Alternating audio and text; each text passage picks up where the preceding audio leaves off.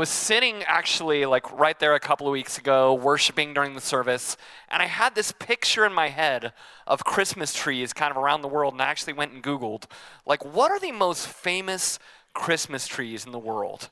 And so I got a top five list of uh, some of the most famous Christmas trees in the world. Tree number one, you probably know this tree. This is Rockefeller Center. Okay, this is Rockefeller Center, and this is the tree right here. It is 69 to 100 feet tall.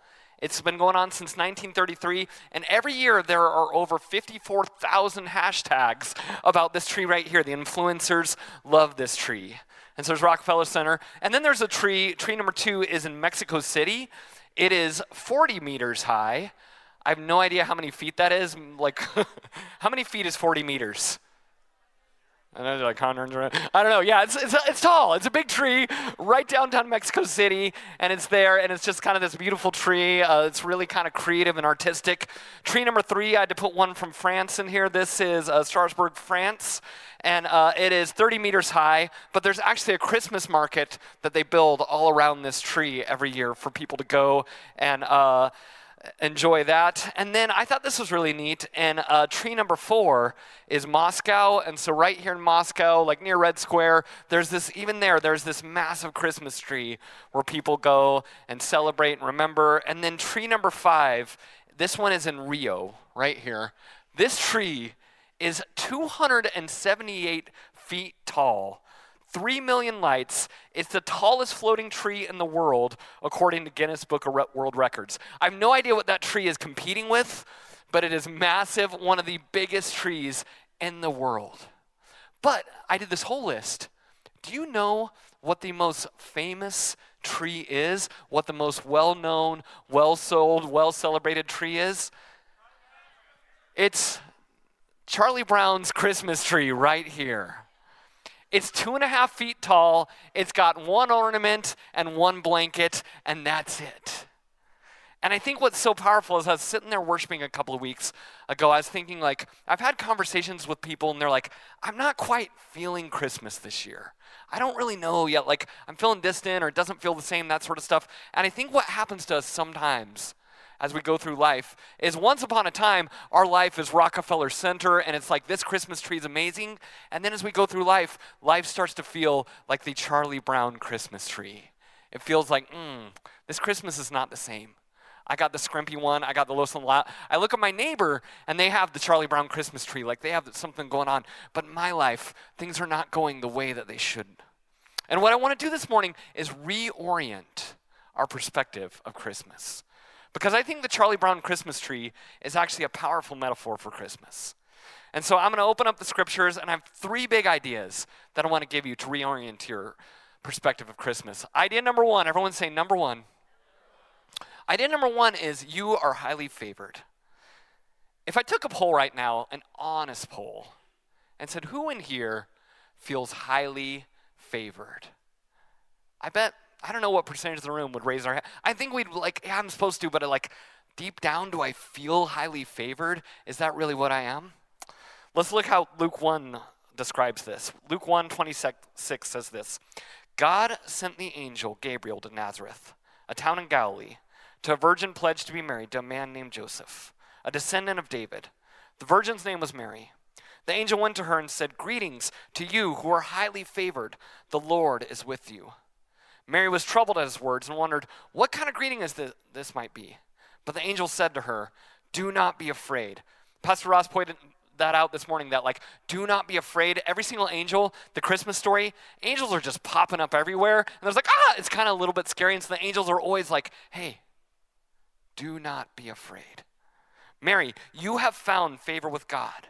You will conceive and give birth to a son, and you are to call him Jesus. He will be great and will be called Son of the Most High. The Lord God will give him the throne of his father David, and he will reign over Jacob's descendants forever, and his kingdom will never end. How will this be? Mary asked the angel, since I'm a virgin. You see, what's happening here is this angel comes to Mary and he says these incredible things. He says, Of all human history, Mary, you have been chosen to be the mother of Jesus. He says, You will be that mother, and he will reign over Jacob's descendants. And not only will he reign, and she knew who Jacob was, she knew the whole lineage. That was a big, big deal to her. But he says, not only will he reign over Jacob's descendants, his kingdom will never end. He gives this grand proclamation of what's going to happen in her life. And do you know how she responds? She says, Mr. Angel, I think you missed that day in health class of how babies are made. You don't understand what's happening here. She's troubled. She doesn't know. Uh, verse 29 says, Mary was greatly troubled at his words and wondered, what kind of greeting might this be? You see, sometimes I think we get troubled on what's going on in our own lives, of what's happening here. And I, and I wondered, like, why is Mary so afraid of this angel? Well, she knew. She knew that her uncle Zachariah had run in with an angel that actually left him mute. And so there were, I think the angel was powerful. There were lots of be, reasons to be afraid. And so it actually took an act of faith to believe that God was working in her story. And I think what I want to say to you this morning is like, you are highly favored. The idea is not like, I'm highly favored, therefore God's going to give me everything on my Christmas list. I'm highly favored, therefore that means I'm never going to have money problems again. I'm highly favored, therefore we have these ideas of what it means to be highly favored. Let me reorient what it actually means, which is you are highly favored, which means God is redeeming you and He is working in your story and He has not forgotten about you. That is what highly favored actually means according to the scriptures. You see, this did not mean everything was going to go seamless for Mary. In fact, things are going to get really, really difficult for her. But what the angel is saying is like, no matter what's going on, no matter what circumstance you're, fa- you're facing, do not forget, Mary, you are highly favored. One chapel, do not forget that this morning, that you are highly favored. I think, I think at the same time, I keep going back to the Charlie Brown Christmas tree, which is like we go to our own lives and we're like, ah, things happen and they distort our view of what's actually happening. I remember this one time, I shared this actually with our with Pastor Ross and a few others uh, a few weeks ago. But this one time when I was a kid, uh, we had have these big parties. My both my parents are from Amarillo, Texas, and so all the cousins, uh, aunts, uncles, everyone would get together at my grandpa Corky's house. And me and my cousin Ryan would always get the same Christmas gift. And it was so special. We'd all get together. My grandpa was kind of this legendary guy. He was a hunter and he was a fisherman. And me and my cousin Ryan, we'd always get the same gift. And so all of a sudden, it was my turn to open my gift. And I opened up Legos. And it was like the Millennium Falcon Legos. And I was so excited. I was like, Merry Christmas to me. This is amazing. And then my cousin Ryan opened up his gift and he got a rifle that my grandpa was going to take him out hunting with. And so I was like, Caca, what? I was like, we always get the same thing. And all of a sudden I realized, like, oh, he got the gift that said, okay, you're of age. And I got the gift, I just got a kid's toy. I got Legos. I was like, what in the world? It's amazing. I still even like Star Wars. It was so scarring. And so it was there, and I was just, I was so sad. I was so upset. And I said, you know, why, why did my cousin get the gun? They're like, ah, we don't think you're responsible enough for a gun yet, Rob. I still have not got a gun, by the way. Uh, like, we don't think you're responsible enough. And I threw my Legos down, and I was so upset. And I stayed in this like side room the rest of Christmas until all the rest of my family left because I was so upset. Because I was, what's so important about this story is one moment ago, I was so excited, but then I had an expectation of how things were supposed to go. That expectation was not met, and everything unraveled. I think some of us right now have these unhealthy expectations, and when they're not met, things are unraveled. And what I couldn't see is what I'd tell you this morning is I would give anything, anything to go back. My grandpa's not here anymore. I'd give anything to have one more Christmas with him one more Christmas with my family all together, but I missed it because I was so selfish and childish in that moment. Don't miss the now. Don't miss what God is doing in your story right now this year. Don't look behind, don't look ahead. What's God doing right now today? You are highly favored. Number two, second thing we have to do if we really believe we're highly favored is this we have to seek to understand how God is working in your story. Matthew 18, this is Joseph's perspective, says, Matthew 18, or sorry, Matthew 1, verse 18 says this His mother Mary was pledged to be married to Joseph. But before they came together, she was found to be pregnant through the Holy Spirit. Because Joseph, her husband, was faithful to the law and yet did not want to expose her to public disgrace, he had in mind to divorce her quietly. So he's like, I don't want to. Uh, this to be shameful for her, but for him, this was a deal breaker. So Joseph considered this. An angel of the Lord appeared to him in a dream and said, Joseph, son of God, do not be afraid. There's that idea again. Take Mary home as your wife, because what is conceived from her is from the Holy Spirit. She will give birth to a son, and you are to give him the name of Jesus, because he will save his people from their sins. All this took place to fulfill, I love verse 22. All this took place to fulfill what the Lord had said through the prophet The virgin will conceive and give birth to a son, and they will call him Emmanuel, which means God with us. When Joseph woke up, he did what the angel of the Lord commanded him and took Mary home as his wife. You see, Joseph had his story, and they were engaged. There's some different ideas of like how engagement worked back then, but bottom line is he probably was looking forward to this his whole life. It was probably everything was looking forward to this moment of like, okay, I'm finally going to be married to Mary.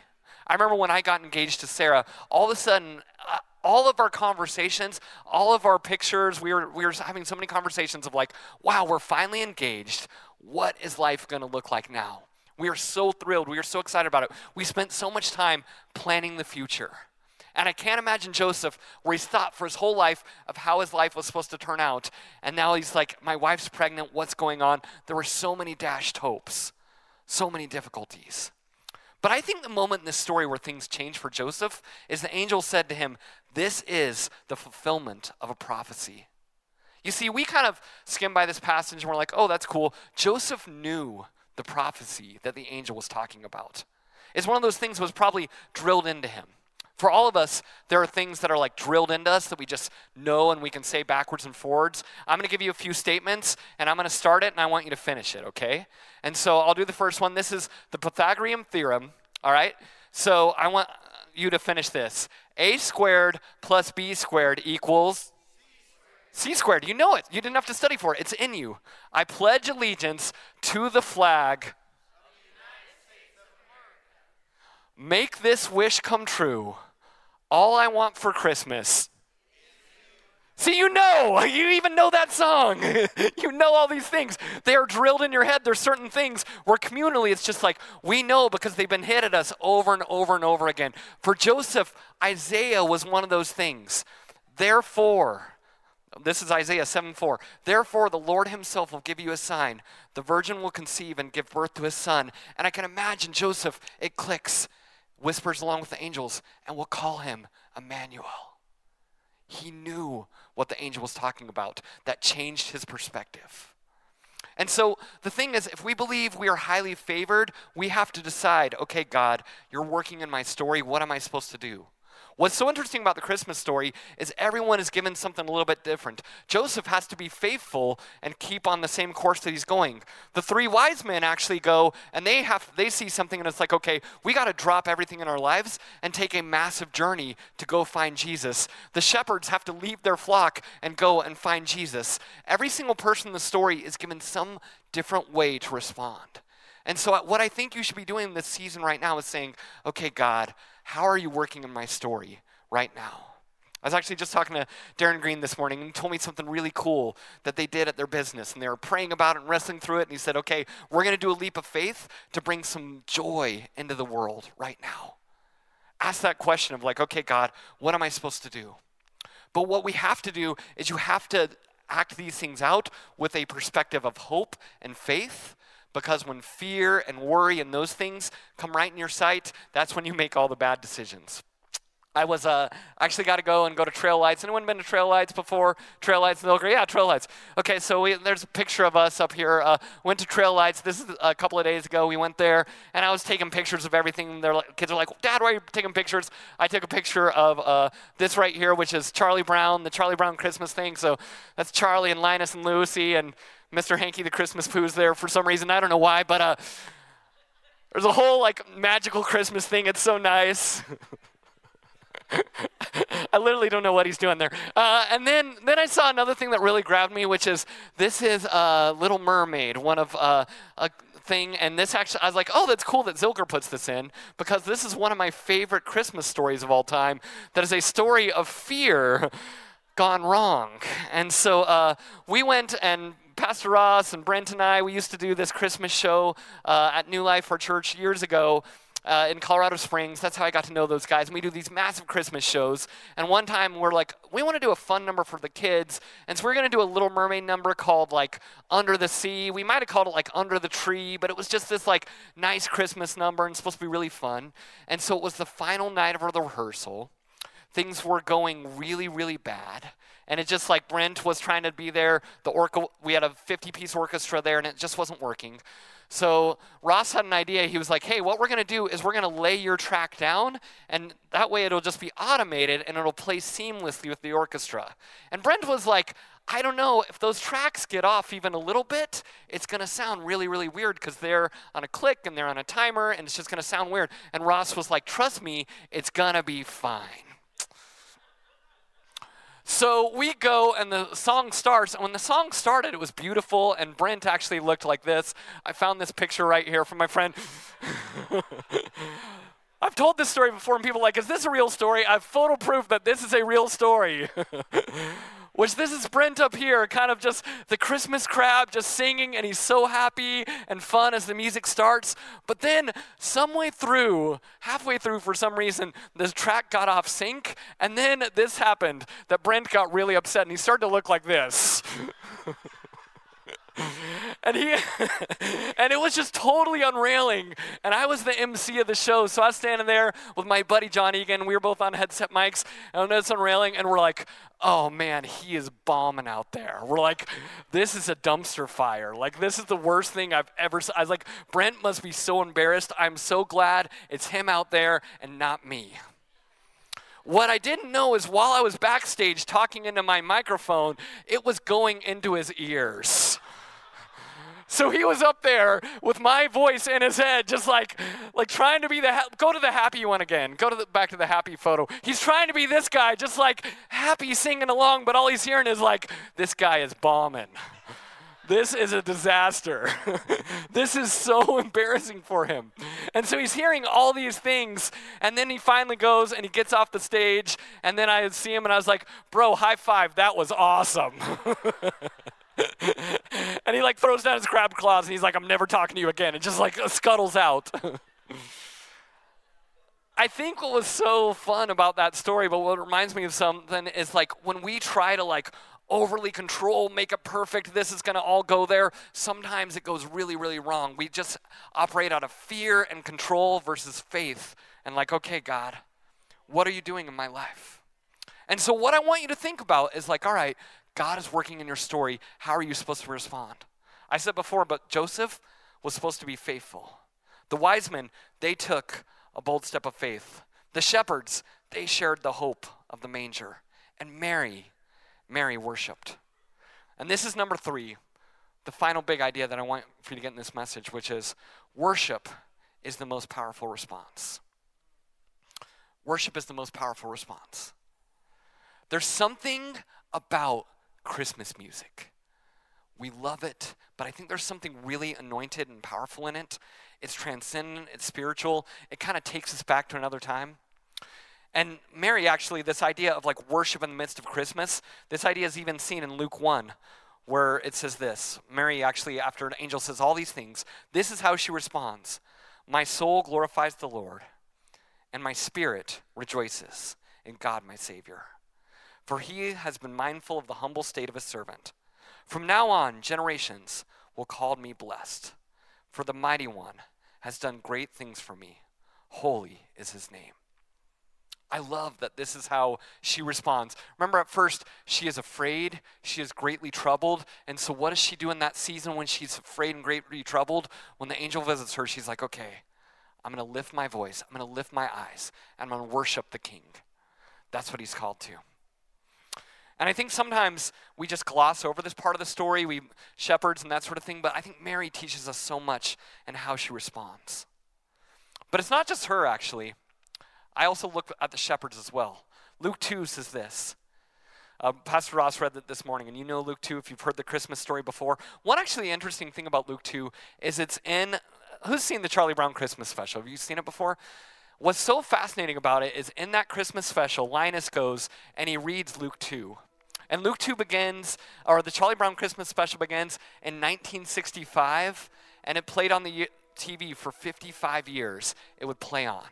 And I did the math this morning, and it was about 15 million people heard the gospel every single year because of Luke 2. Actually, 45 million to 15 million, depending on the year. Which means over 500 million people heard the gospel through this simple, humble children's special this guy Charles Schulz, who was there, he barely got the thing off the ground. There was there's a lot of backstory in the Peanuts Christmas special, but that whole the way it came together was really really rocky. It barely made it on the air, and they actually told him they're like, you can't have Luke two to be part of this thing, and he's like, no, it's it's part of the Christmas story. I have to have it there. So he fought for it and put it in. That was his humble, faithful reaction to that story. And now, because of that, the gospel has been read over and over again the good news of Jesus coming in the world. So, with that in mind, let's read Luke 2. It says, Do not be afraid. This is the angel. I bring you good news that will cause great joy for all the people. Today, in the town of David, a Savior has been born to you. He is the Messiah, the Lord. This will be a sign to you. You will find a baby wrapped in cloths and lying in a manger. Suddenly, a company of the heavenly hosts appeared with an angel, praising God and saying, Glory to God in the highest heaven on earth, and on earth peace to those whom his favor rests. When the angel left them and got into heaven, the shepherds said to one another, Let's go to Bethlehem and see this thing that has happened, which the Lord told us about. So they hurried off and found Mary and Joseph and the baby who was lying in the manger. When they had seen him, verse 17 we forget, when they had seen him, they spread word concerning what had been told to them about this child. You see, what I love about the manger is it's not just them going and we the picture, it's on everyone's lawn, it's on your neighbor's lawn of there. Mary and Joseph and the shepherds are just there, passive, worshiping Jesus. That's not where the story ends. The shepherds go, they see Jesus for himself, they worship him, and then they go from that manger and they're like, we need to tell everyone about what we have seen and what we have heard. And that's what God has for us. It's not just going and worshiping, it's worshiping and then sharing the good news of what you've seen. I've been watching a lot of Christmas movies with my daughter, with Emma Jane, and we watch all different ones. And it seems like in Christmas movies over and over, the plot revolves around this big question, which is what is the meaning of Christmas? And the kind of characters go and wrestle through it, and they give different responses in different movies. But I think the meaning of Christmas is this Christmas is the story of God breaking into difficult situations to bring hope and peace. That is the meaning of Christmas. And so I'm very mindful that everyone in here, you all have a different journey.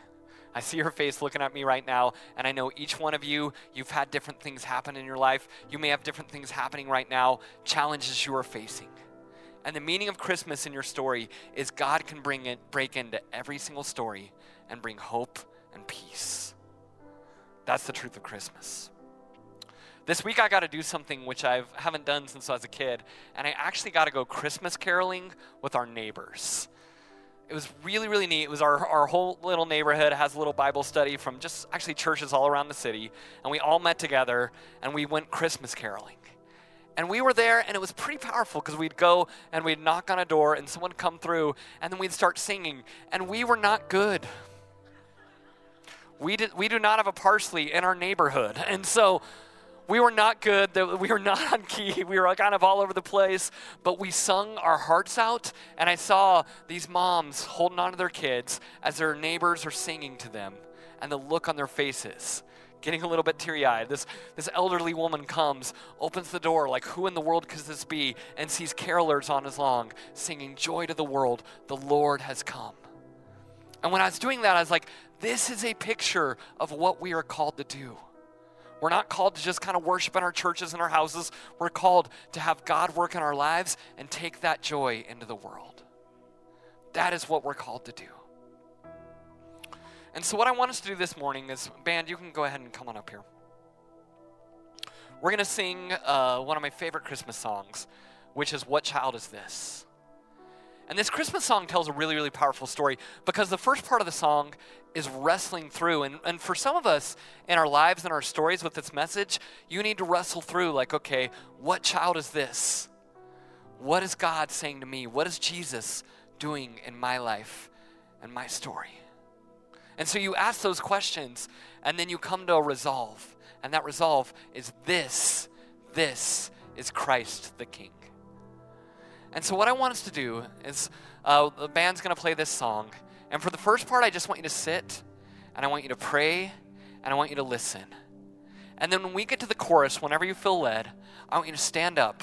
And just like the shepherds did 2,000 years ago, stand up and proclaim, This is Christ the King. Proclaim it in your life. Proclaim it in your story this year. Proclaim it in your 2024, which is like, okay, I don't know how things are going to turn out, but what I know for sure on this Sunday morning, December 17th, one week before Christmas Eve, is Christ is King. And I can bow to him and I can trust him. And he loves me and he is redeeming me. So I want to pray, and then I want us to listen and worship. And then at that chorus, at that moment, you stand up. Lord Jesus, we come to you today, your humble servants, Lord. And I'm so mindful of every story in this room, Lord. I'm so mindful that many of us are facing job crises, marriage difficulties, health, school. There's, there's probably a question that every one of us kind of has at the front of our lives that we're worried about and wondering about. And Lord, I pray that we'd be able to push those questions aside and look up and see who you are and how you're working on our lives, Lord. Give us peace, give us hope, give us joy this morning as we worship you. And let us take what you've done in our hearts and let us take it into our homes, into our neighborhoods, and into the city, Lord. We love you. We praise you. We worship you. Amen.